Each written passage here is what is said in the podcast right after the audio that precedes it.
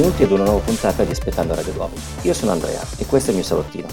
Qui con me ci sono Andrea Killa Priest, Stefano il signor Darsi e Degliato Cristiano. Ciao ragazzi, come state?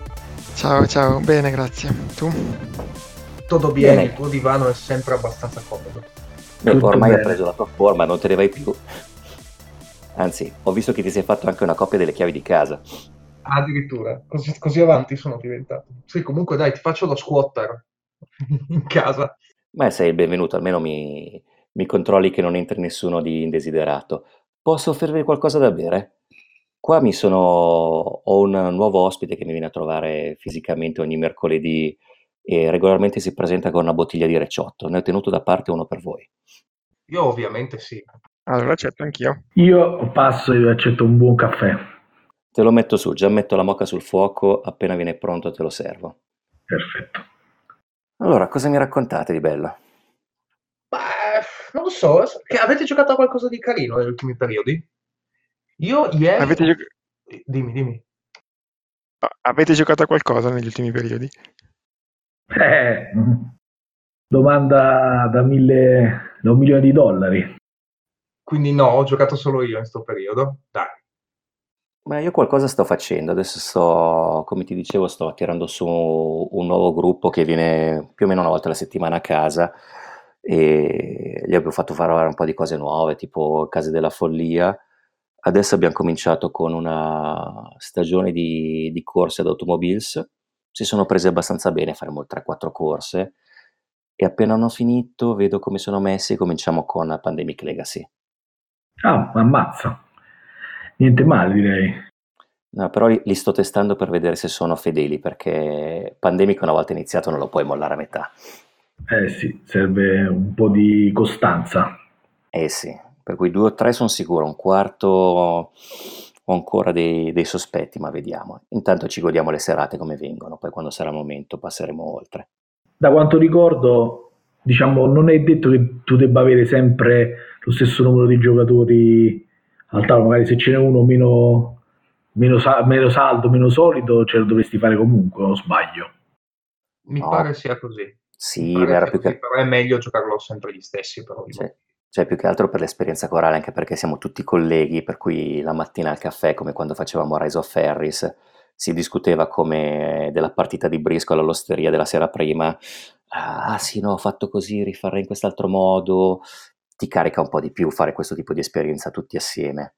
Eh beh, certo, certo. Qualcuno. È indubbio. Io invece devo dire che il periodo è nero per il gioco di un certo peso, però ho riscoperto qualche diciamo, classico come dire, di Randolph e ci sto giocando con i figli che diciamo, hanno approcciato per bene questo tipo di giochi purtroppo sono di bluff, quindi diciamo come padre un po' ho il dubbio a proposito perché dice poi i figli imparano a mentirti più bene, meglio di prima, però almeno sono divertenti. Diciamo, i titoli, gli ultimi titoli provati sono Ciao Ciao ed Erisses, che è un, diciamo, una, il remake di Xekeo, sempre entrambi di Randolph. E, diciamo sono abbastanza divertenti, ovviamente leggerini, però... Ma guarda che secondo me, secondo me, imparano anche senza Randolph. Eh. No, quello sì, diciamo, il problema è che se tu gli, gli dai l'allenamento anche tu, diciamo. diciamo però per il momento riesco ancora a sgamarli, quindi diciamo, è un buon indizio sullo stato di, di Anzi, controllo. Può, essere una buona palestra, impari a capire cosa fanno quando mentono durante sì, il sì, gioco, infatti. così quando te lo fanno fuori. Ah, il problema è che mio figlio di 8 inizia a vincere, quindi inizio a preoccuparmi. Tu invece Stefano, Proprio anche te luce in fondo al tunnel del treno o qualcosina si vede come gioco? No, beh, gruppo di gioco siamo a zero in questo momento. Per fortuna c'è mia moglie che ogni tanto gioca qualcosa. Eh, in questi giorni abbiamo rivangato Marco Polo e, e Turnum Taxis, giochiamo spesso a gestionare dadi. Insomma. Non sono American eh, da otto ore, ma insomma, è giocare a qualcosa. Cioè, tu pensa che io ieri mi sono fatto una giornata intera solo di party game o giochi di deduzione. Praticamente sono arrivato alla fine come se avessi giocato a Toilet Imperium 4. Ce la facevo più. Cosa ho giocato? Ho giocato a Giustone, che devo dire fa sempre il suo porco lavoro, Just One. Ho giocato a eh, Decrypto, che anche quello lì fa sempre il suo porco lavoro. Ah, bello, quello mi piace. Sì, proprio molto bellino, secondo me è un gran bel gioco. E poi cosa ho fatto ancora? Abbiamo fatto due giochi uguali, in realtà. Uno è il successore, diciamo, dell'altro, che sono Perfect Alibi e Sloot, che sarebbero due giochi di deduzione in cui la base è sempre la stessa, cioè hai un mazzo di carte con del, di, quest, di questo mazzo vengono, viene mescolato e una di queste carte viene nascosta e lo scopo del gioco è quello di capire la carta che è stata nascosta e lo fai chiedendo delle informazioni, facendo delle domande agli altri giocatori al tavolo, eh, chiedendogli che ne so, per esempio in Sloot devi capire se ci sono, no, scusami, in Perfect Alibi devi capire eh, quando è successo e dove è successo un omicidio, e quindi inizia a chiedergli, per esempio, quante carte alle ore 6 hai in mano, quante carte hai nella, so, nella piscina e nel bar, eccetera, eccetera, e cerchi di andare a dedurre matematicamente, tra virgolette, qual è la carta nascosta, diciamo, in fondo. E invece di giochi più grossi, aspetta che mi guardo intorno, che cosa ho giocato ultimamente? Ah sì, ho rigiocato a Specie Dominanti, che non lo giocavo da tanto tempo. Gioco clamoroso, peraltro. Gioco clamoroso, ma sono arrivato al... forse ne parlavo proprio con te, Stefano, che sono arrivato a eh, capire che non riesco più a stargli dietro.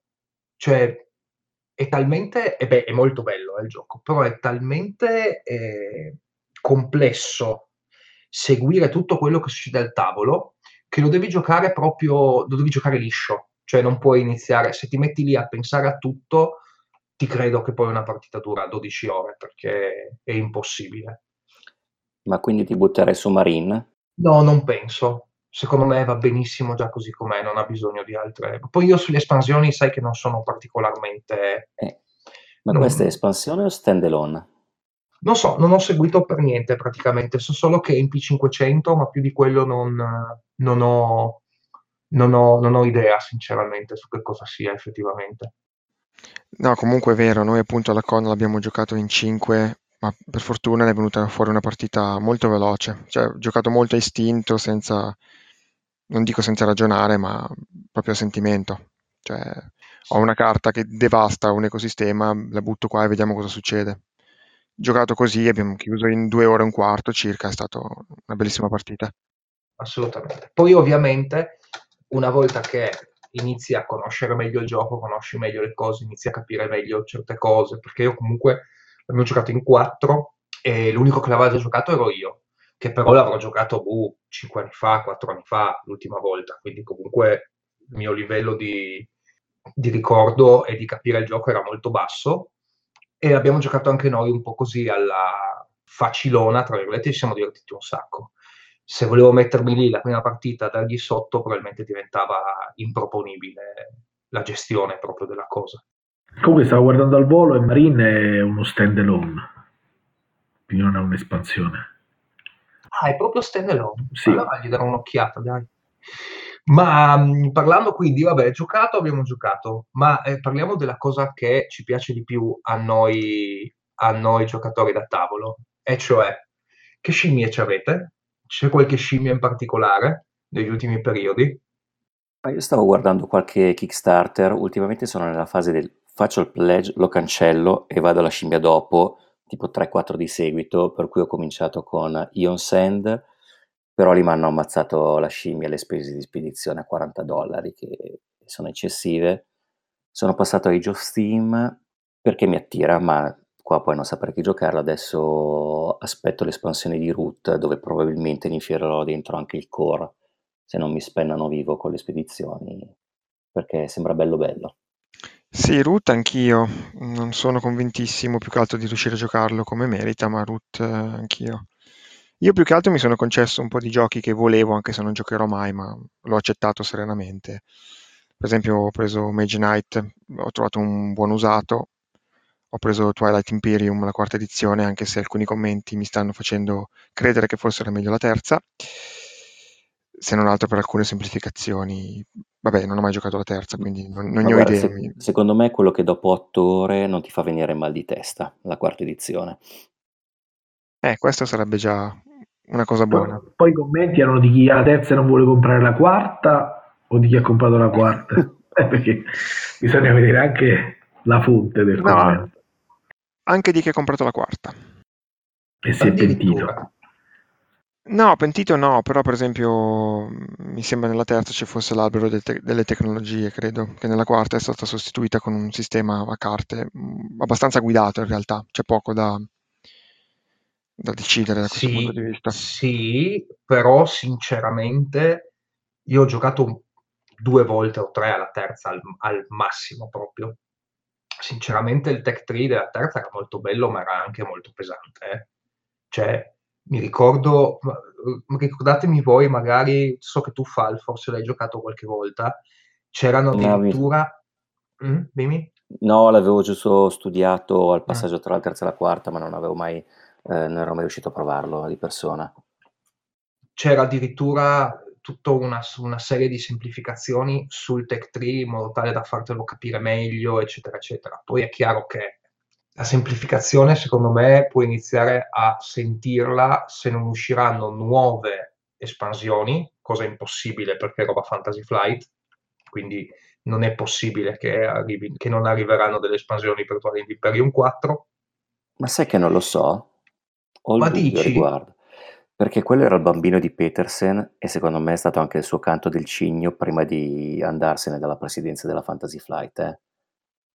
Non, eh, Dice, gli hanno concesso come ho questa ultimo, impressione come che è ultimo talmente desiderio. prima di- mastodontica. Guarda, per- mi ero visto un video che aveva fatto Shut Up and Sit Down, tipo di, di un'oretta, un'oretta e mezza, dove facciamo vedere da quando Petersen si ritagliava le tiny in casa nel dopolavoro e andava a venderlo di persona, a poi la produzione di questa quarta edizione che ha portato non pochi problemi, perché comunque è stato forse il primo gioco a retail venduto a 150 dollari. Di solito c'era questa soglia psicologica dei 90-100 che si cercava di non superare. Per cui una volta fatto, avendo inserito 17 razze, che se non sbaglio è più o meno il numero delle razze della terza più espansioni, non sono convinto che poi si buttino, fu- buttino fuori altre cose, a meno che non siano print on demand o robetta piccola. Beh, può darsi pure che abbiano voluto fare l'operazione lo metto, lo vendo e, e chiudo lì, senza, senza espanderlo. Ci sta. Sì.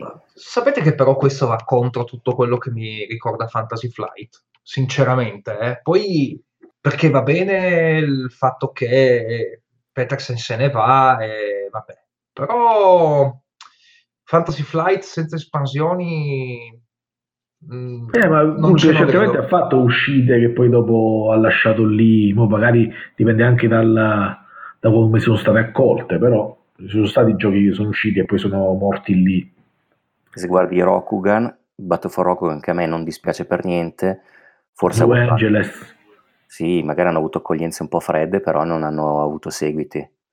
Poi c'è da dire anche che questo è, un, è sempre un 4, ci sono dei cambiamenti, però c'è anche come target di giocatori, non so quanto puoi sperare di, di vendere un prodotto del genere, quindi forse la, la cosa più furba è fare un'uscita unica a prezzo, a prezzo alto, vendi a tutti quelli che vuoi vendere e poi finisce lì. Non lo so. Sì, c'è da dire che anche il prezzo onestamente poteva essere un po' più basso, cioè avere i- per esempio i, i tesserine di cartone di 17 razze diverse, cioè bastavano quelle di una per ogni colore onestamente, cioè è fine esagerata Sì, sì. come produzione.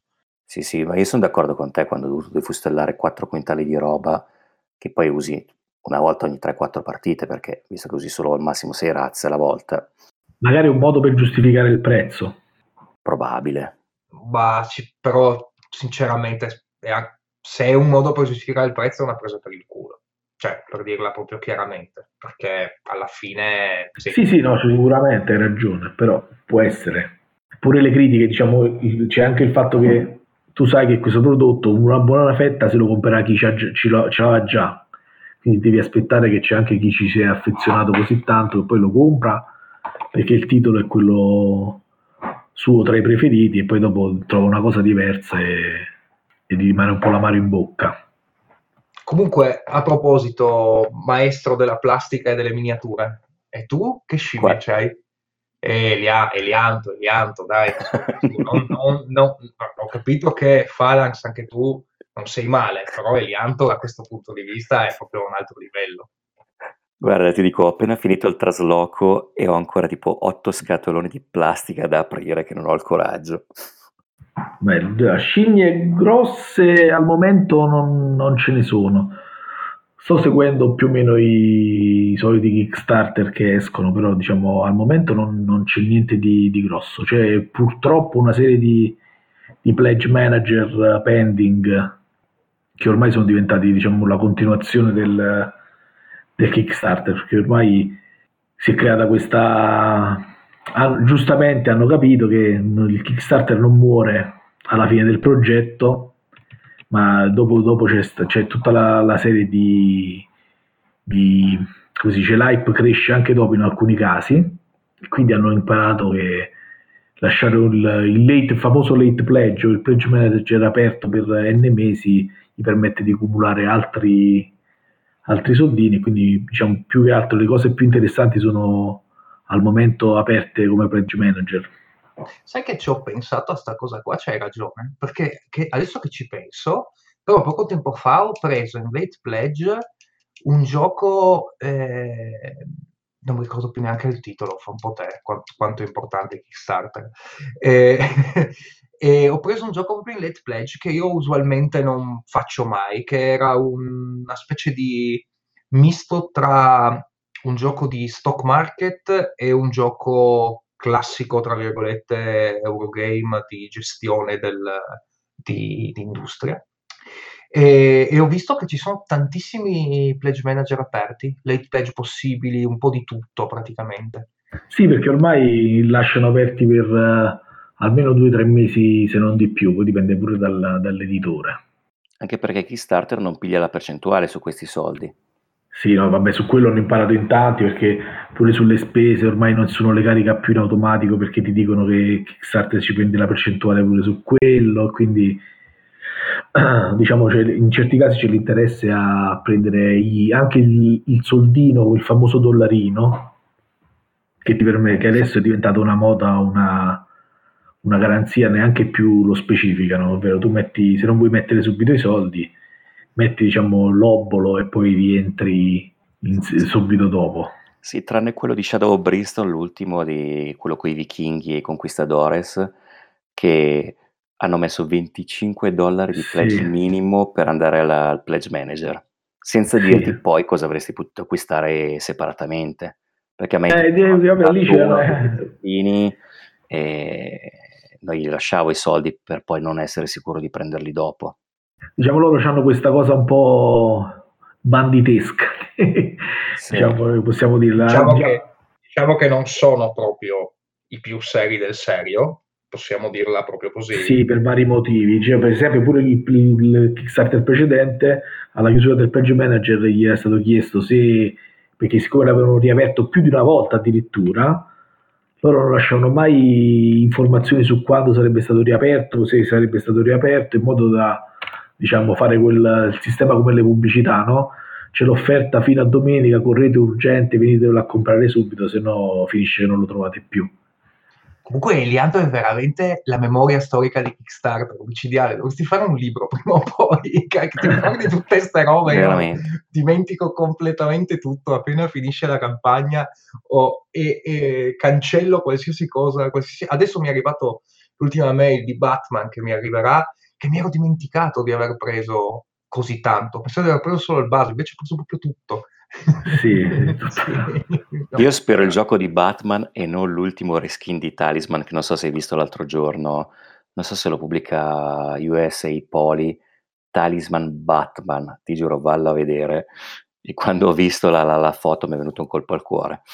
Di Batman, ma non solo perché ne stanno facendo più di uno, mi sa di. Anche di mm, King, Kingdom Hearts uh, Talisman. Sì.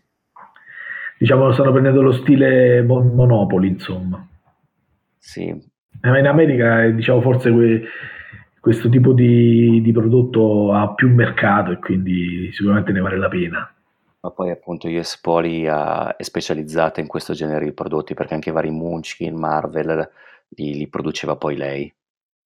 Sì, sì, sì, tutta una serie di prodotti specifici per i cartoni animati, i fumetti e cose Mm. così. Sì. Infatti quando ho visto, uh, adesso cos'era, Wildlands che verrà ripubblicato come Judge Dredd, pensavo lo facessero loro, invece no, è sempre a cura Osprey. No, lo fa l'Osprey perché da quanto ho visto ha preso proprio i diritti di Judge Dredd per fare una, per fare una serie di giochi. Infatti non è uscito, non uscirà solo quello, ma è già uscito che era- è passato inosservato, non so, forse perché la Osprey stranamente non pubblicizza tanto, una specie di riadattamento, di remake di un gioco che già era uscito di Bill Sylvester, Ex- Lost Explore- Exploration, se non mi ricordo male del titolo originale, Sì? ed è riuscita una versione ambientata sul- nel mondo di Judge Dredd. Ecco, ma il nuovo Judge Dredd Wildlands avrà il nome di Wallace o rischiamo come in Age of Steam? No, penso questo avrà il nome. Speriamo per lui. Comunque non so, io scimmie... Allora, scimmie ne ho due principalmente. Una che ho, diciamo, concluso oggi, che ho fatto il P500, che mi sono preso Gandhi, che è il nuovo coin eh, sulla liberazione dell'India dal, dal sistema coloniale inglese che vi dico la verità, più che per il gioco di per sé stesso, che vabbè è un coin eh, e la gran parte dei titoli del- della serie mi è piaciuta, ma eh, lo prendo principalmente per il tema, perché proprio mi piace l'idea. E poi eh, altra scimmia, vabbè, eh, Age of Steam, ma sono indeciso in realtà, perché non mi fa impazzire la produzione del gioco, almeno da come sembra la produzione del gioco non mi fa impazzire, però il gioco è buono, lo so, non ho più la versione vecchia, quindi potrebbe essere una idea interessante. No, diciamo che per essere pubblicizzata come deluxe io mi aspettavo un qualcosa come Brass, invece stiamo proprio al minimo sindacale. Sì, infatti, infatti, infatti. Stefano? No, no, finite pure, anzi mi interessa anch'io, al momento sono anch'io dentro nella campagna di Age of Steam. So ho ancora qualche dubbio, ma Sì, anche a me è venuto qualche dubbietto così, sai, sai quando ti sembra che le cose siano fatte un po' raffazzonate? Non sai bene perché, però hai questo, hai questo sen- sentore un po' particolare sul fatto che siano fatte raffazzonate, e quindi mi dà un po' così di particolare, di stranezza. E poi ho una scimmia fatto che gli strana. stretch goal... Ah, Mm, scusa. dimmi, dimmi, vai, vai. Dicevo già il fatto che gli Stretch goal? siano basati sul numero di Bakers rispetto al pledge, che può variare parecchio tra la deluxe e l'altra, mi lascia un po' perplesso. Invece più soldi ci metto, più roba ti faccio. Invece no, più gente mi dà i soldi, indipendentemente da quanto, se un dollaro o 20 o 200, sblocco le mappe, che poi sappiamo benissimo che erano già tutte preparate, non è che rimarranno lì. sì, è anche vero che di fatto hanno sola- un solo livello di pledge. Sì, vabbè, ci sono i trenini, ma la differenza è di 10, 10 dollari, mi sembra. Quindi Beh, quella pure è una soluzione un po' strana perché, bah, cioè hai fatto una deluxe, mettici tutto e fai un pledge unico. Secondo me in queste cose crei solo confusione in chi ti segue. Sì, cioè, deluxe sono d'accordo anch'io. Ci metti i trenini, non sai neanche pensarci, o li metti come stretch goal. Se li metti Eh, dentro come appunto, anche. pagamento, boh, mi sa di te l'ho messa lì perché vi siete lamentati. Ma sai cos'è? Tante volte c'è anche un discorso che noi ci pensiamo le deluxe perché siamo stati abituati a certe deluxe. Però se voi ve la ricordate, Alta Tensione Deluxe non era particolarmente deluxe per i, eh, diciamo, l'idea attuale del... Sì, diciamo, era del- giusto un del- po' più bellina. eh, esatto. Ma E- nemmeno quello, a me sembra molto più brutto, però vabbè. Anche secondo me, anche se io preferisco la Fu- Funkenschlag, preferisco Funkenschlag, sinceramente, il base, insomma, quello classico. Eh, ma quello è perché vi siete affezionati. E l'ultima scimmia che ho invece è particolare perché praticamente parlavo con un mio amico, un conoscente, diciamo un ragazzo che ho conosciuto, e sul gioco di volo dal vivo, che è una roba che non faccio da boh, 15 anni più o meno, 10, no, 15 no, 10, sai, 10 anni. e mi ha messo sta scimmia per i giochi dal vivo nordici, che sono molto diversi da quelli che ci immaginiamo noi, tipo, che ne so, il classico, quello che si veste con la palandrana blu e fa finta di fare il mago, eh, quello che si, si fa le, le treccine alla barba e fa finta di essere vichingo, eccetera, eccetera. E c'è questo nuovo sistema di gioco di ruolo dal vivo che si chiama Black Box. Praticamente ti mettono all'interno, nell'evento, ti mettono all'interno di una stanza completamente nera, senza, senza mobilio, senza finestre, senza nulla.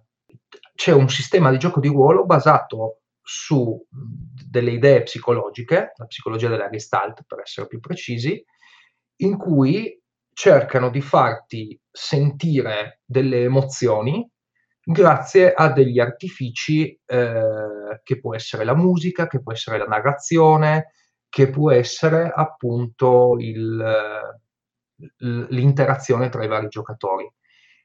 Ce n'è uno che è particolarmente interessante che non ha a che fare con la voce, cioè è un gioco di ruolo dal vivo totalmente basato sulla, eh, sulla gestualità e sul simbolismo, diciamo, tra virgolette. Ed è una cosa che mi piacerebbe tantissimo provare. Poi magari non, mi può anche non piacere, eh, però mi ha, mi ha colpito in maniera particolare questo loro tipo particolare di gioco di ruolo dal vivo che è molto molto particolare, molto molto strano. Si sa quasi più di esperimento uh, sociale e psicologico rispetto a una sessione di LARP piuttosto che live di vampiri. Sì, sì, sì, sì, assolutamente, uno, psico- uno psicodramma praticamente. Ma è organizzato tipo escape room, cioè sono... No, no, no, è praticamente, eh, ovviamente in Italia non ce ne sono tanti, non so anche se ce ne sono in realtà, e fondamentalmente c'è un'organizzazione che eh, segue questi eh, dei manuali fatti da dei tizi che studiano game design e studiano l'ARP game design in maniera particolare ed è una specie di esperienza interna, cioè tu entri all'interno, ti viene fatto un briefing in cui tu ti, ti spiegano il personaggio che interpreterai all'interno della, della storia, no? Solo che questa storia è basata quasi esclusivamente su eh, ciò che succede all'interno, cioè non c'è nessun altro, non c'è nessuna, nessun input esterno, perché la stanza è completamente nera, no? è quasi una stanza di deprivazione sensoriale da un certo punto di vista. E quindi che cosa succede? Eh, ti fanno questo briefing all'inizio, tu giochi, c'è, questo, c'è questa c'è molta musica da quello che mi hanno spiegato, una, una grossa parte anche teatrale, tra virgolette. C'è tutta questa musica, eccetera, eccetera, vai avanti con la cosa eh, e poi ti fanno un debriefing, cioè un, de, un derolling, lo chiamano loro, in cui fondamentalmente ti fanno uscire, tra virgolette, dal personaggio che, interpret- che hai interpretato fino a quel coso lì. E quella è l'idea praticamente. Da ex giocatore di ruolo per tanti anni, devo dire che mi, mi intriga in maniera, mi intrippa proprio in maniera particolare però vediamo, non so effettivamente se li fanno in Italia, chi li fa, poi ovviamente immagino che per una roba del genere devi essere particolarmente bravo anche a farli e a prepararli, a farli bene, insomma, tante cose. Eh, facciamo un Kickstarter e ti mandiamo in Norvegia come inviato della Tana. Eh, visto che avete sparato tutti questi titoli, a questo punto diciamo vi do una serie di, di pledge aperti, così chi ha qualcosa di soldi da parte, se vuole sperperare, va a vedere perché ce n'è un po' di tutto per tutti i gusti. Diciamo, il primo, diciamo, il più interessante forse è quello di Sword and Sorcery, il secondo. Uh, standalone o espansione? È uno standalone che diciamo, può essere considerato anche un'espansione. Poi l'altro, diciamo che questo farà, manderà in shock anafilattico tutti i German, è quello delle tartarughe ninja, e quello mi gasa però, eh, quello mi gasa un pochino la tartaruga ninja. Della IDV, che anche questa come casa, diciamo, ha degli alti e bassi notevoli ed è, diciamo, è un strano Kickstarter perché in realtà il gioco è già uscito su Kickstarter tempo fa, però siccome ha avuto buon successo, hanno deciso di ri- rieditarlo due, con due espansioni standalone, però totalmente riviste, quindi diciamo anche come materiali, come miniature e come struttura di gioco è stato rivisitato in tutto e per tutto. Scusami Elianto, se non mi ricordo male, il primo era col master, mentre questo è senza. C'era questo c'è la possibilità qua, di no? avere più, sì, diciamo più, più cose, c'è la possibilità sì, di avere con e senza master e, e quindi ha aggiunto anche questa, la possibilità di essere full cop, che diciamo va, va per la maggiore ultimamente. E ormai se fai un Kickstarter non fai un solo modo, una modalità coop e una competitiva non sei nessuno. Sì, infatti, diciamo, più, più termini ci sono, ormai come gli hashtag. Che anche, questo, è meglio, che eh. anche questo, sinceramente, no, è proprio una roba presa per i capelli. No? Cioè, hanno anche un po' rotto sì. le scatole su sta cosa qua, sinceramente. Sì, diciamo anche perché forse è il caso di, di specializzarsi. E poi diciamo, butto altri due titoli. Uno è famosissimo perché è Rake Busters della Mythic, diciamo il, gli eroi del, delle nazioni occidentali, diciamo con no, non soltanto occidentali, ambientato nella, guerra, nella seconda guerra mondiale alternativa, distopica, contro questi nazisti che hanno trovato questa dimensione alternativa dal quale hanno estratto questa strana sostanza e questi mostri, insomma. Me l'avevo dimenticato. Sì, sì, adesso lo voglio. miniature diciamo che vanno dal mezzo chilo in su. E poi un'altra cosa invece particolare, peggio delle tartarughe mutanti, è Street, uh, Street Masters Aftershock, che è un titolo veramente stra- poco, poco noto da noi, a me è arrivato per vie traverse eh, dei fratelli Sedler, che sono degli autori abbastanza noti, soprattutto in America, e loro hanno, hanno questa casa editrice hanno, con la quale hanno pubblicato con vari Kickstarter una serie di giochi. Questo Street Master è stato un successo in America principalmente. E con questo nuovo Kickstarter hanno fatto un'espansione con la quale potete, si può recuperare anche tutto il, il precedente. Una bella vagonata di plastica. E questo è interessante perché diciamo, è a scenari, a, un solo, a vari tabelloni ma sono singoli e c'è un'interessante gestione di, sistema di gestione di carte con, con, i personaggi ed è anche diciamo, quasi principalmente spinto come solo game. Diciamo. Quindi ce n'è per tutti i gusti e per, soprattutto per tutte le tasche. Bene, bene, mi tocca spendere altri soldi. Bene, ma bellissimo. Mia, mia, meglio in plastica che che conservarle. sempre, sempre. Va bene, allora non so se avete visto recentemente, giusto per passare a un altro argomento, gli ultimi articoli che abbiamo pubblicato in Tana eh, da parte di le traduzioni che ho fatto degli articoli di Cevicek e di Stegmaier, perché c'è stato ultimamente un po' di maretta sulla questione delle ristampe. Il mese scorso, uh, Ignacy Cevicek, il proprietario fondatore della Portal Games, questa casa polacca che produce giochi e importa anche giochi tipo la Simon, ha avuto un piccolo rant uh, su internet lamentandosi del fatto che i giochi vecchi non vengono più ristampati perché sostanzialmente ci facciamo fregare e andiamo sempre dietro l'ultima novità. Adesso l'ho un po' stringata, ma uh, avete modo poi di andare in, uh, in home page della Tana a recuperare poi tutto, tutto l'articolo completo. Seguito a ruota, non per questo motivo, da un articolo di tre giorni dopo di Jamie Stegmaier, che invece ha avuto il problema opposto. Non riusciva a stare dietro alle ristampe del suo gioco. Per cui, diciamo, poi tra le chiacchiere così si è messi un po' in contrapposizione, però è venuto un po' fuori questo discorso delle ristampe e anche Mario Sacchi eh, sul suo blog il mondo è bello perché è Mario, ne parla nel, nella polemica del mese e lui si schiera apertamente dalla parte di, di Cevicek. È vera questa cosa? Prima di tutto avete avuto modo di leggere poi gli articoli. Cosa dite? È vera questa cosa o è stata un po' troppo enfatizzata? Chi parte? Parti te eh, a questo punto.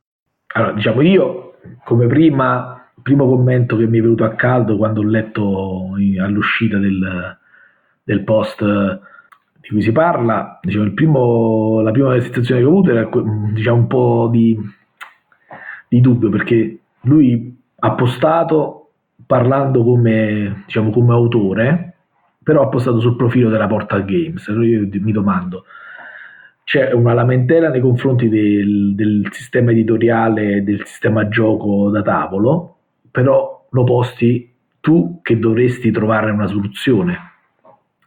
E quindi sono rimasto così un po', un po spiazzato dal, da, da, dal post, perché insomma... Infatti c'hai ragione, c'hai ragione, perché da un certo punto di vista, in quello di Ignazzi soprattutto, a un certo punto parla di vitamine, no? Alla fine del, del discorso dice che forse il mondo del gioco da tavolo, come si chiama, eh, il mercato dei giochi da tavolo ha bisogno di vitamine. Il problema è che neanche lui sa che vitamine siano. Sì, perché io penso che cercasse di scoprirlo da noi in realtà. L'ha buttata lì per far partire una discussione e che poi, diciamo, forse il termine non è neanche tanto azzeccato perché c'è chi dall'altro lato parla di mercato forse esagerato e bulimico, se gli dai pure le vitamine come diventa questo mercato? Quindi forse più che vitamine servirebbe altro.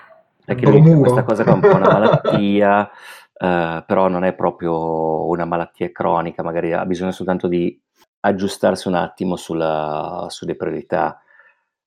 Però dilla tutta, Beh. perché a me e gli altri aveva detto un'altra cosa all'inizio, fa, ma non è che lui sta rantando perché il suo state 51 che nomina nell'articolo non lo ristampa perché non lo vuole nessuno, o quantomeno è un gioco che non ha fatto tutta quella tiratura, magari neanche quando l'hanno buttato fuori, per cui...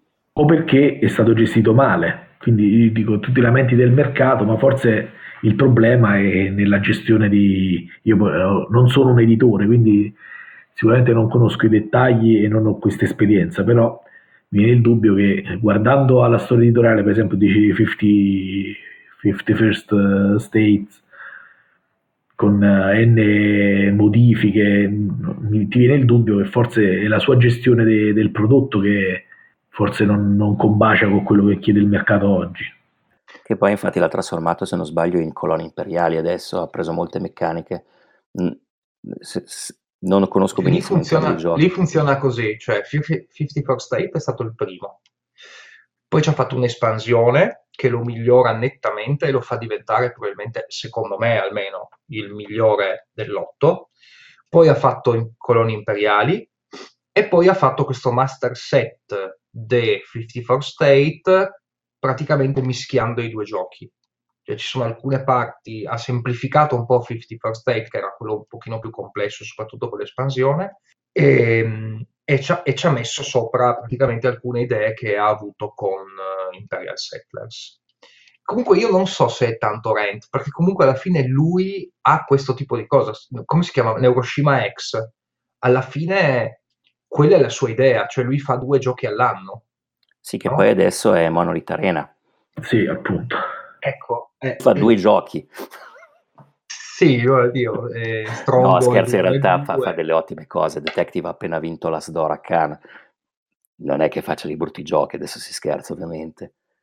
Eh, ma invece Stefano, perché io sono il bulimico, ma tu sei quello saggio di solito che mi riporta in carreggiata quando, uh, quando ti leggo, sei, sei un po' più misurato sugli acquisti. Tu come la vedi la cosa? Siamo bulimici come mercato e il gioco a tre mesi o no? Siamo decisamente bulimici. In parte io onestamente adesso al di là di, di quali fossero le sue finalità, anche a me viene il dubbio che mh, mm, cercasse qualche risposta in un certo senso. Però mm, dice cose vere. Per esempio, lui prende come, se ricordo bene l'articolo, prende come esempio Lewis and Clark, che è effettivamente un bel gioco che non, non si trova più. Adesso da qui a definirlo il capolavoro sommo di sempre come fa lui, ce ne passa. Però è vero che siamo in un'epoca in cui l'acquisto buono è ora o mai più. E la cosa è sbagliata, cioè per quanto mi riguarda è profondamente sbagliata. Cioè io un, mi immagino un mercato sano, posso decidere di dilazionare i miei acquisti, di informarmi e sapere che domani un gioco lo trovo ancora disponibile. Siamo arrivati a un punto in cui siamo disposti a pagare magari 20-30 euro in più pur di averlo sicuramente. Io stesso, poco, poco fa, ho detto che ho comprato giochi che probabilmente non giocherò mai, però oggi c'è, domani chissà, come diceva quell'altro. E è un discorso complesso. Mm, lui secondo me ha sbagliato a porsi nella veste in cui si è posto però dici delle cose giuste, indubbiamente. Io però scenderei, cioè, fascista anche la, la cosa guardando dal punto di vista di, dei gamers, oppure degli hard gamer, gli hardcore, come vogliamo chiamare, come ci vogliamo chiamare, ovvero chi segue da tanto, chi segue in maniera, diciamo, approfondita e, e quant'altro, e chi invece è forse il target principale dell'80% degli editori di oggi, che sono insomma, quelli, insomma, gli acquirenti più casuali.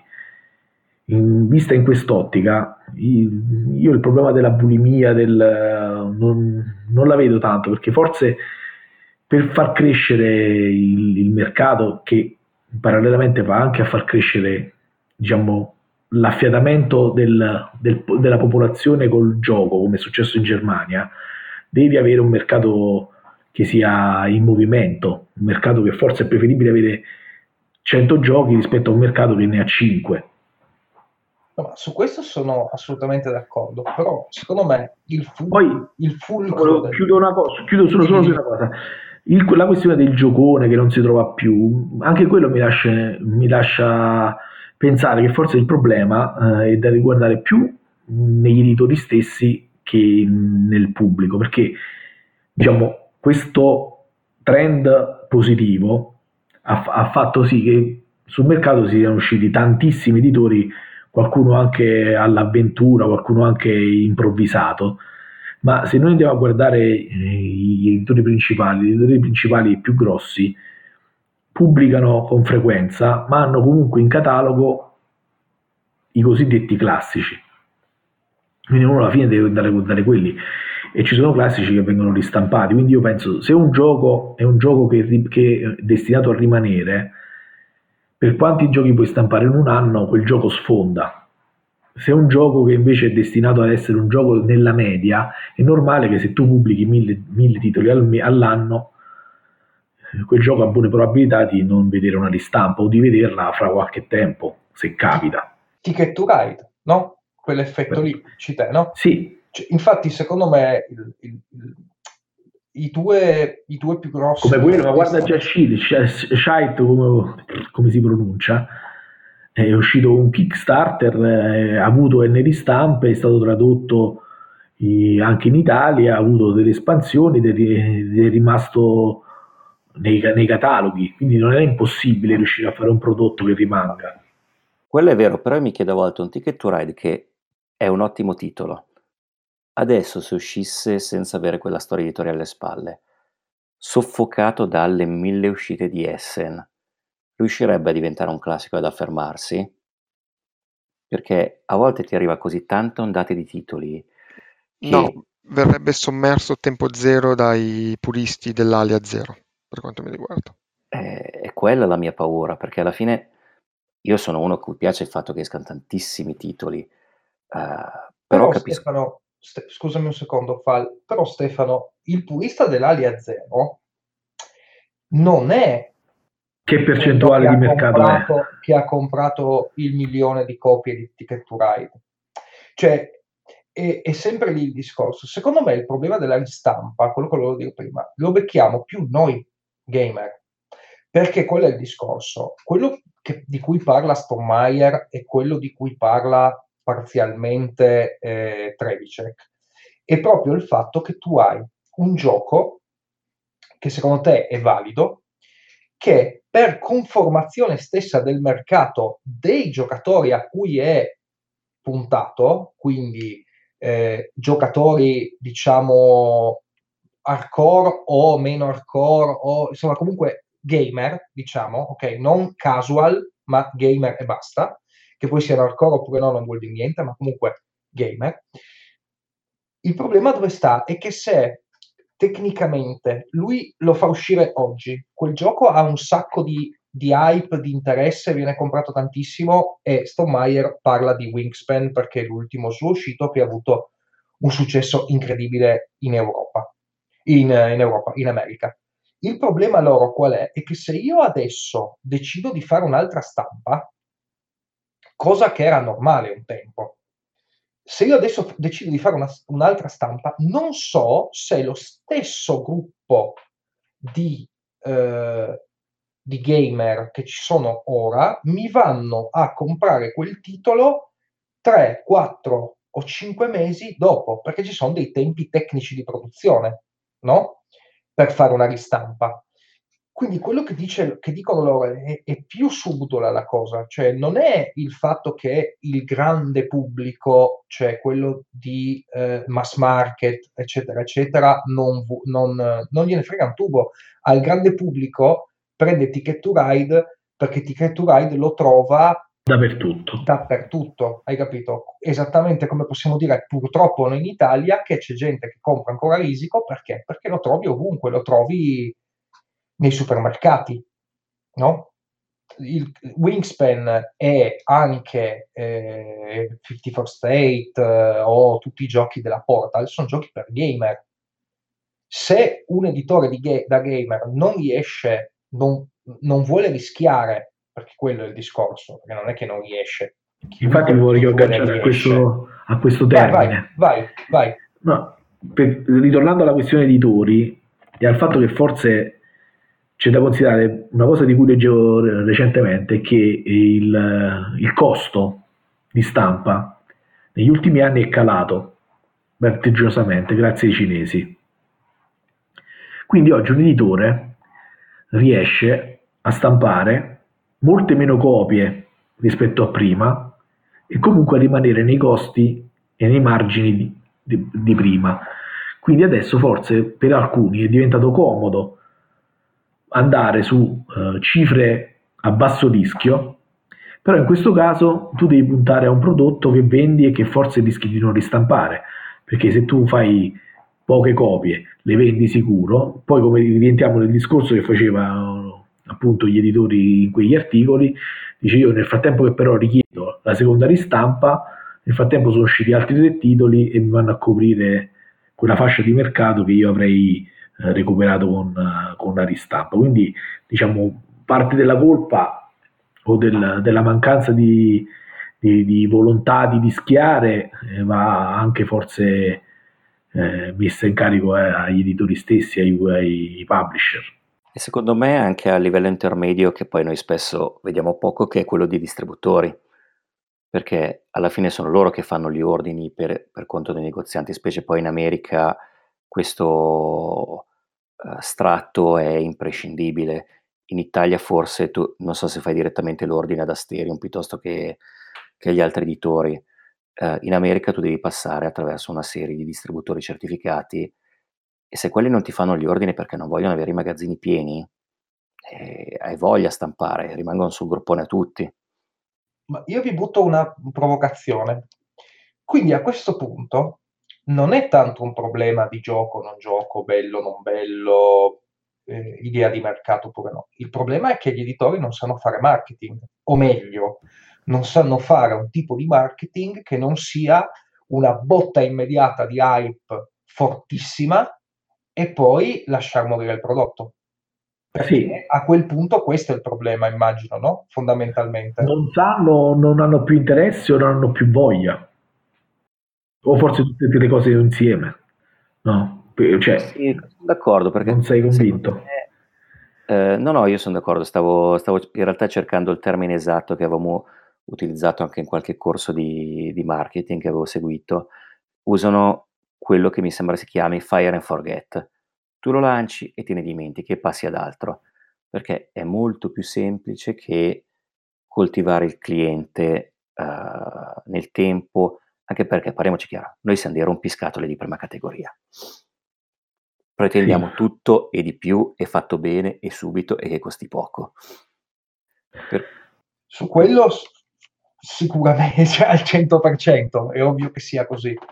È ovvio che sia così. No, eh, tutte queste cose si, si, come dire, vanno a braccetto perché, come dicevo io, l'abbassamento dei costi, un mercato che, diventa, che si allarga diciamo che è in tendenza di crescita, forse la mancanza di, voler, di, di volontà di rischiare, eh, alla fine diciamo, è più appetibile un prodotto, come dicevi tu, fire and forget, ovvero un prodotto che io stampo in un numero determinato di copie e poi passo al, al successivo che, che, spendere per uh, una quantità di stampe superiore per tenere il prodotto sul mercato, per eh, seguire il, il pubblico, pubblicizzare eventi e quant'altro. Insomma. Infatti, se ci pensate, in effetti quelli che hanno scritto questa cosa qua sono due editori che non fanno questo tipo di idea, perché Portal fa due giochi all'anno, poi più lo prendevamo in giro al buon Ignazio che fa se- sempre gli stessi due giochi, però comunque fa due giochi all'anno.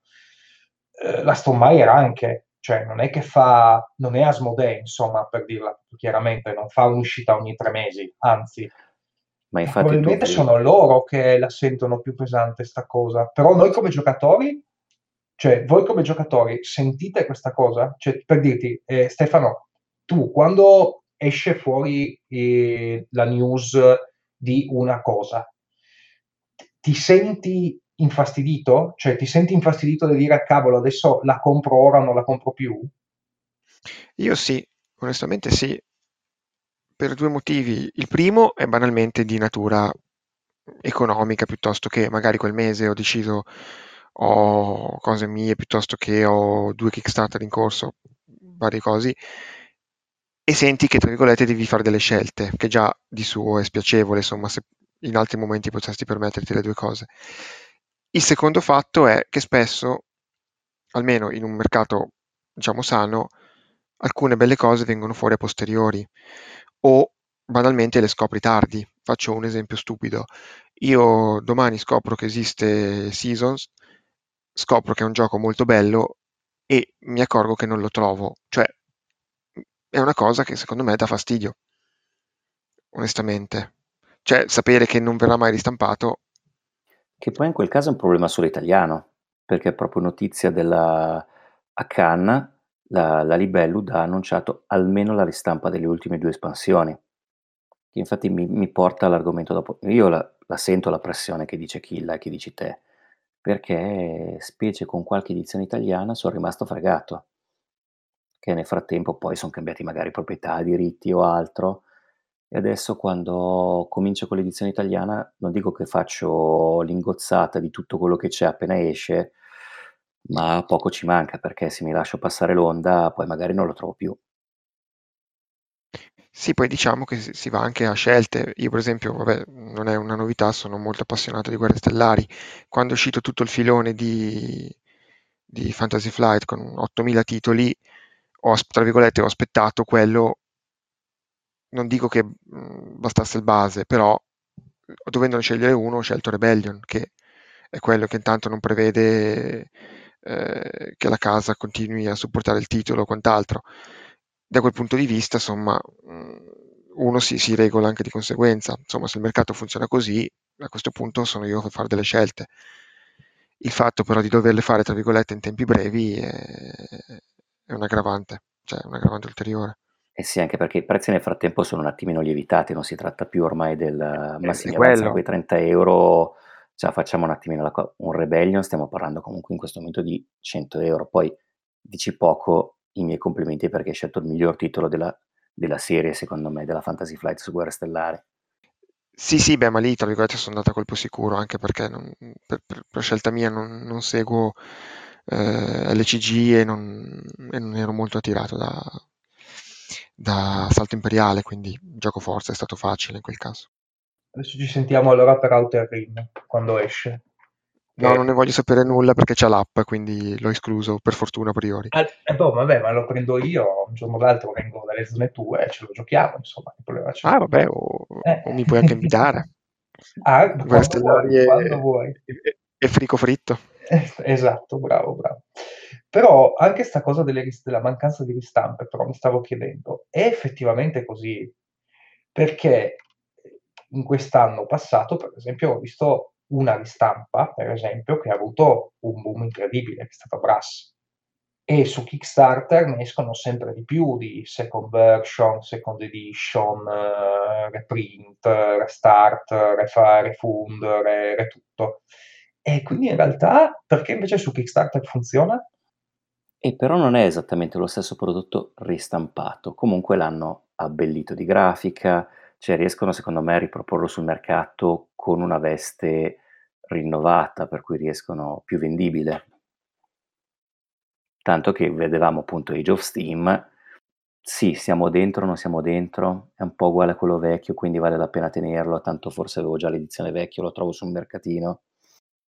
C'è anche da dire che non sta andando benissimo, cioè è fondato e tutto quello che vogliamo, non sta galoppando insomma come Kickstarter, non a caso. È vero anche questo. Probabilmente ci siamo fatti fregare un pochino da Brass, no? che è stato il, gioco dello scorso anno con la ristampa, col fatto che sia molto più bello dell'originale, ma perché fare un gioco più bello di, della, Trifork, della Trifork Games ci, vuole, non ci vogliono degli scienziati, insomma. E, ehm, però, insomma, sì, sul pimp invece il pimpaggio, tra virgolette, dei giochi mi pare che funziona. Eh, la ristampa funziona molto, perché almeno sai di prendere un gioco buono, mentre su Kickstarter ogni tanto, sinceramente, giri la ruota e vedi quello che ti viene. Sì, oltretutto stanno, in questo momento secondo me stanno annusando l'aria molti, non vogliono andare addirittura retail. Mi è capitato di vedere due o tre Kickstarter, secondo me giochi anche, secondo me accettabili o che potevano trovare un mercato retail. No, Kickstarter exclusive tutto, non soltanto qualche stretch goal, tutto il gioco. Per cui, or now or never. Dacci i soldi adesso, non è neanche il regolamento, fidati, sarà una figata. Adesso onestamente, se il gioco è veramente buono, a meno che non sia una cosa gigante come può essere Kingdom Dead, spazio nei negozi però poi lo trova. E la dimostrazione è Gloomhaven, che Vero. magari ci ha messo un po' di anni, ma alla fine arriva al mercato retail italiano. Eh, e lì voglio vedere però. Perché... E però l'anno scorso non avremmo detto che non sarebbe mai successo perché io voglio vedere che cosa succederà quando uscirà sul mercato e vorrei, sapere, vorrei anche riuscire a capire per esempio i numeri effettivi di una cosa tipo Mage Night in italiano per capire alla fine dopo tutti questi prodotti di questa, di questa dimensione così richiesti tra virgolette poi quando arrivano sul mercato effettivamente che cosa succede cioè, probabilmente, probabilmente quelli lì sono veramente one and done no? Sì. ovviamente oh, eh, stiamo parlando totalmente a caso perché nessuno di noi è editore e ha effettivamente delle, come si dice, dei dati e numeri da sciorinare, però in generale l'idea mia almeno che quelle, quelle, quelle cose lì sono veramente one and done, tipo specie dominanti in italiano probabilmente l'Asmodee lo farà, se lo farà mai, lo farà tra quanto? Tra altri dieci anni? Forse. Sì, sicuramente. È che io ad esempio ringrazio il cielo di non essere un negoziante, perché te ne immagini dover fare una decisione se mettere ah, mi prendo una copia di Gloomhaven, Mage Knight Ultimate Edition, un altro paio di queste cose qua, stiamo già parlando di 600-700 euro piazzati lì. E se poi non te li compra nessuno? Eh, fare, il, fare il negoziante di giochi da tavolo è un lavoraccio. Io quando ero ragazzino lavoravo in un negozio di di miniature di giochi di, della GV fondamentalmente, di giochi da ecco, tavolo ed era, ed era, abbastanza un inferno. Però lì ci sono tante cose da mettere in piedi, secondo me. Forse Lianto mi darà ragione su certe cose. Di base c'è una bassa conoscenza del mondo da parte del negoziante, almeno quelli che io personalmente ho conosciuto, oppure una conoscenza molto vecchia, no? Perché ovviamente questo mondo qua cambia continuamente, cambiano continuamente le mode, cambiano continuamente i giocatori, cambiano continuamente gli interessi, eccetera, eccetera. E quindi è dura da quel punto di vista. E sinceramente gli editori non vedo che danno una grande mano ai negozianti sul come gestire i propri prodotti. No, eh, diciamo, soprattutto da noi non so, io vedo la comunicazione un po' scarsina in generale, quindi figuriamoci per un negoziante che cosa, de, che cosa significa una situazione del genere. Considera per esempio, faccio un esempio, eh, parliamo di negozianti e giochi in Italia, adesso non sono più aggiornato perché non, non sono più nel settore, però già tantissimi anni fa per i fumetti i principali distributori producevano un catalogo che era una copia di, dei famosi Diamond o, o Alliance che esistevano in America. E che ancora esistono. In America, per esempio, esistono addirittura riviste mensili tipo Game, Games Magazine GM, GMT, se non ricordo male l'acronimo è quello, che eh, mensilmente riportano uh, tutte le uscite, le nuove uscite dei giochi, dei giochi da tavolo, ma con un occhio più al negoziante o a chi è del settore, con approfondimenti e cose del genere, cosa che io in Italia non, ovviamente non c'è, forse anche per i numeri. Quindi alla fine per riuscire a seguire tutto diventa veramente un, uh, un lavoro improbo. Forse il futuro da noi è potrebbe essere soltanto in, eh, in, catene o in legami tra un distributore, cosa che ho visto ultimamente nascere, con la quale forse riesce a gestire il magazzino e gli ordini in maniera più uh, centralizzata. E però ti risolve il problema del magazzino secondo me all'inizio perché uh, ho visto ad esempio che in America alcune catene di distribuzione danno i giochi una settimana in anticipo ai negozianti fisici e vietano la vendita fino al giorno della release a quelli di internet, che però non ti risolve il problema della novità. Cioè, ti supporta meglio il negozio fisico, ma se tra tre mesi non ti ristampo più la roba... Ci sarebbe da fare tutto un altro, cioè andremo avanti altre ore parlando sì, sì. di brick e mortar in questo momento, perché oltretutto il problema è che sono scomodi. Ci sono tante cose da dire, tante robe da fare, devono anche, purtroppo il negozio standard si deve anche un po' reinventare, no? Infatti ultimamente forse la tendenza è quella. Infatti eh, adesso li vedo orientati ai servizi, tavoli da gioco, spiegazioni e, e lì secondo me fa molto anche l'editore che ti manda le scatole gratis da far provare per aprirle. Beh, infatti io prima avevo sentito così la tua domanda su, eh, diciamo, conclusiva, tra virgolette, su sulle vitamine, no? E probabilmente è proprio quello, cioè le vitamine, immagino, volevi, cosa volevi chiedere prima sulle vitamine? Vediamo se ho capito quello Beh, che volevi chiedere. Poi qual è la cosa? Io ad esempio se penso a una possibile cura per le ristampe, per fare sul mercato, la prima cosa che mi viene in mente è la GMT con i P500, per cui si riesce... Addirittura. Qualche...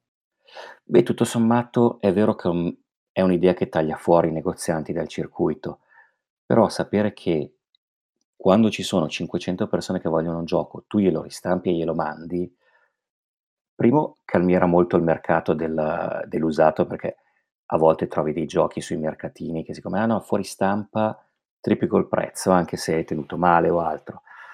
In questo modo il mercato dell'usato è più, più umano e tu sai che è sempre la tua possibilità perché altri 499 nel mondo probabilmente che vogliono il tuo gioco li trovi prima o poi, per cui basta avere pazienza però funziona in un mercato in cui noi la pazienza non ce l'abbiamo più? Per i wargamer forse funzionerà. Per, per, il mercato in generale secondo me no. Eh, ma... dimmi, vai. No, se, se, non sbaglio anche Uplay dovrebbe partire con una cosa del genere, no? A breve? O sbaglio? Mi pare di sì. Mi pare Avevo letto qualcosa stamattina, sì. Forse addirittura 200 copie come tiratura minima anche perché il mercato italiano è un pochino più, uh, più limitato come, come numeri. Eh, ma considera che 200 copie praticamente è un Kickstarter amatoriale di, di dieci anni fa. Se punto a fare 200 copie, prendo i diritti e faccio un Kickstarter anch'io. Eh. Eh, ma adesso non ti basta più perché se vai su Kickstarter tutti si aspettano numeri più alti. Vabbè, se punti a fare quello e andare pari. Sì, perché se, se tu ti fai 200 copie, anche la, il margine che ci puoi avere, seppure fai un, un, margine altissimo su 200 copie, che margine fai? Cioè, se parti con questi presupposti, non lo so. Vabbè, vedremo un po' come va. Comunque, secondo me le vitamine non so quali siano, probabilmente io la botto sempre lì, è sempre l'informazione. Cioè, a un certo punto, se un gioco effettivamente merita e vale la pena che venga giocato e che venga ristampato, eccetera, eccetera, dobbiamo, dobbiamo do, sarebbe la cosa giusta sarebbe appunto riuscire a spingerlo in modo tale da quindi migliorare probabilmente il marketing da parte a lungo termine, diciamo, da parte degli editori e probabilmente da parte nostra cercare di farci abbacinare meno cioè fa, di, di, farsi colpire meno dalle luci della, dell'ultima cosa uscita. Solo che è dura, come fai? Esatto, perché se, se guardiamo con gli occhioni tutto quello che esce, allora tanto vale non guardare nulla. E per le case editrici è esattamente questo. Che, ecco idea che l'inerzia del settore ormai gli abbia dato una, una spinta per cui noi siamo sempre in attesa della novità e l'editore eh, abbia paura che noi ci fermiamo solo su quelle, per cui non spinge. Anzi, se, se vi ricordate qualche anno fa, le espansioni uscivano una o due anni dopo, lasciando perdere casi limite come quello di Game of Thrones dopo otto anni. Uh, però siamo rimasti tutti malissimo quando abbiamo visto l'espansione di uh, Teu, io lo chiamo sempre Teu Coso, per cui non ho mai imparato il nome vero, correggimi Killa che lo sai Teotihuacan. Teotihuacan. Eh, che, che è uscito quasi in contemporanea. Ormai siamo a due mesi dopo il core, l'espansione, quando non hai fatto ancora tempo a sviscerare il gioco. Però anche lì, se poi all'editore ha sta espansione per le mani e tra sei mesi non gliela compra più nessuno perché Teotihuacan è andato fuori moda, e c'ha ragione a farlo uscire a un mese dall'uscita. No? Magari cioè, sta aspettando la ristampa del base e butta fuori l'espansione nel frattempo. No, ma è probabile. Ma, cioè, però io li capisco eh, da un certo punto di vista. A un certo punto uno deve sopravvivere, no? Non è che cioè, sì.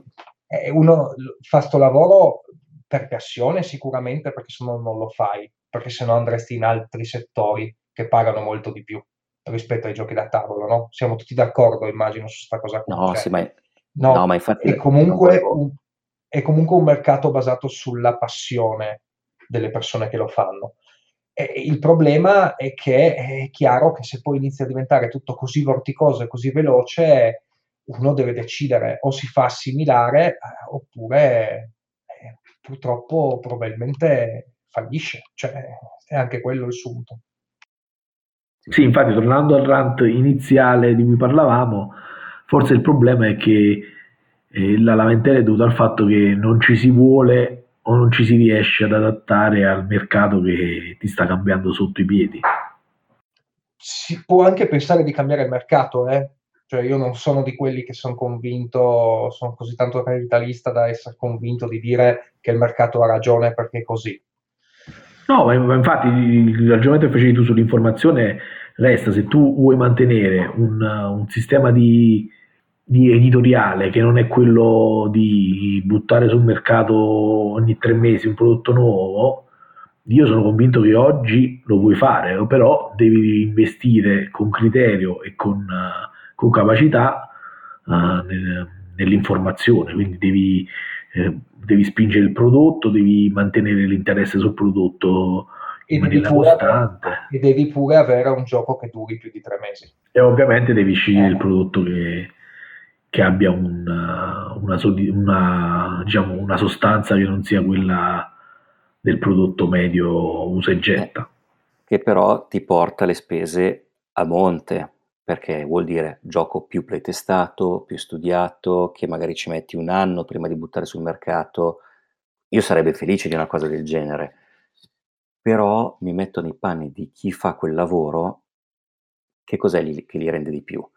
Li rende di più adeguarsi a questo mercato per cui eh, riuscire eh, appunto, però se il discorso è giochi, cambiare il mercato, eh, o ti adatti o mantieni quella filosofia accettando un rischio maggiore e un incasso minore. E che non posso chiedere a nessuno di fare il pioniere con i suoi soldi soltanto per avere una cosa che preferisco io, per cui ti dico io la preferirei, però alla fine sono loro che devono portare a casa gli stipendi per tutta l'azienda. Certo, certo, però il problema è che non puoi tu chiedere al mercato di cambiare da solo, cioè se ah, vuoi no, che il mercato no. cambi un minimo di input glielo devi mettere anche tu come editore, cioè deve essere forse un, un movimento generale, no, non puoi chiedere al mercato da solo di autocambiare. O se no facciamo scoppiare sta bolla e via, dai, su. Facciamo scoppiare, facciamo tipo Mad Max del gioco da tavolo, torniamo... Mi sembra un po' presto per, perché scoppi questa bolla però. No, anzi, anzi, anzi, perché se non sbaglio la appunto l'Asmodee era stata ceduta da un fondo di investimento all'altro, l'altro se l'è comprato perché la bolla dei giochi da tavolo, l'industria proprio, non chiamiamola bolla, eh, era addirittura superiore in crescita a quella dei giocattoli per, fino almeno al 2022. Per cui Sì, sì, becchiamoci il vortice per i prossimi tre anni e poi vediamo cosa succede.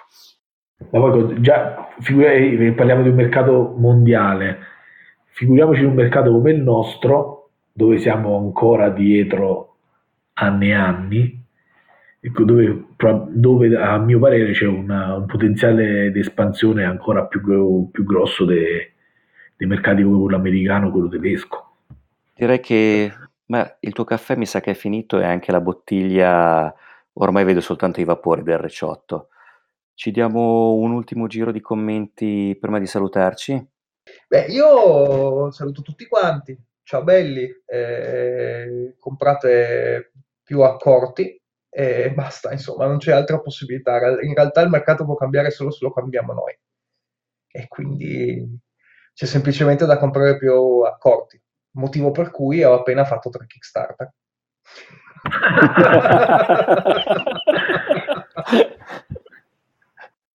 Stefano? No, niente, saluto tutti anch'io, vi ringrazio e sono d'accordo con, con Andrea, bisogna comprare meglio, non necessariamente meno, ma meglio e un giorno forse tutto questo scoppierà, torneremo ai fasti e compreremo tutti l'Alia della Ravensburger, che è la cosa migliore del mondo. E, tanto, vivremo, e, vivremo, felici con i giochi so, da, da 25 euro. Eh beh, tanto lo so che stai aspettando Glamour Chronicles, eh? Ma lascia perdere, cavolo. non, non voglio neanche sapere cos'è. Lì secondo me ti fregano. Lì secondo sì, me sì. ti fregano. Alla grande, alla grande. con quello potrebbero. Anche perché lo sai che ogni mattina ti manderemo un WhatsApp con il link alla campagna Kickstarter. Maledetti. Stalking. Vabbè, saluto anch'io con l'augurio opposto di darsi, perché diciamo io sono sempre per guardare al, al futuro non, diciamo, diciamo, a oggi mi sento, sento che la situazione è sicuramente migliore di quella di 15 anni fa per il gioco da tavolo e quindi secondo me i, i, vantaggi sono superiori agli svantaggi, quindi bisogna soltanto oliare meglio certi meccanismi. Però, Normalizzare. Sì, però diciamo preferisco non tornare ai quattro titolini, ma giusto, giusto limare un po' di eccesso.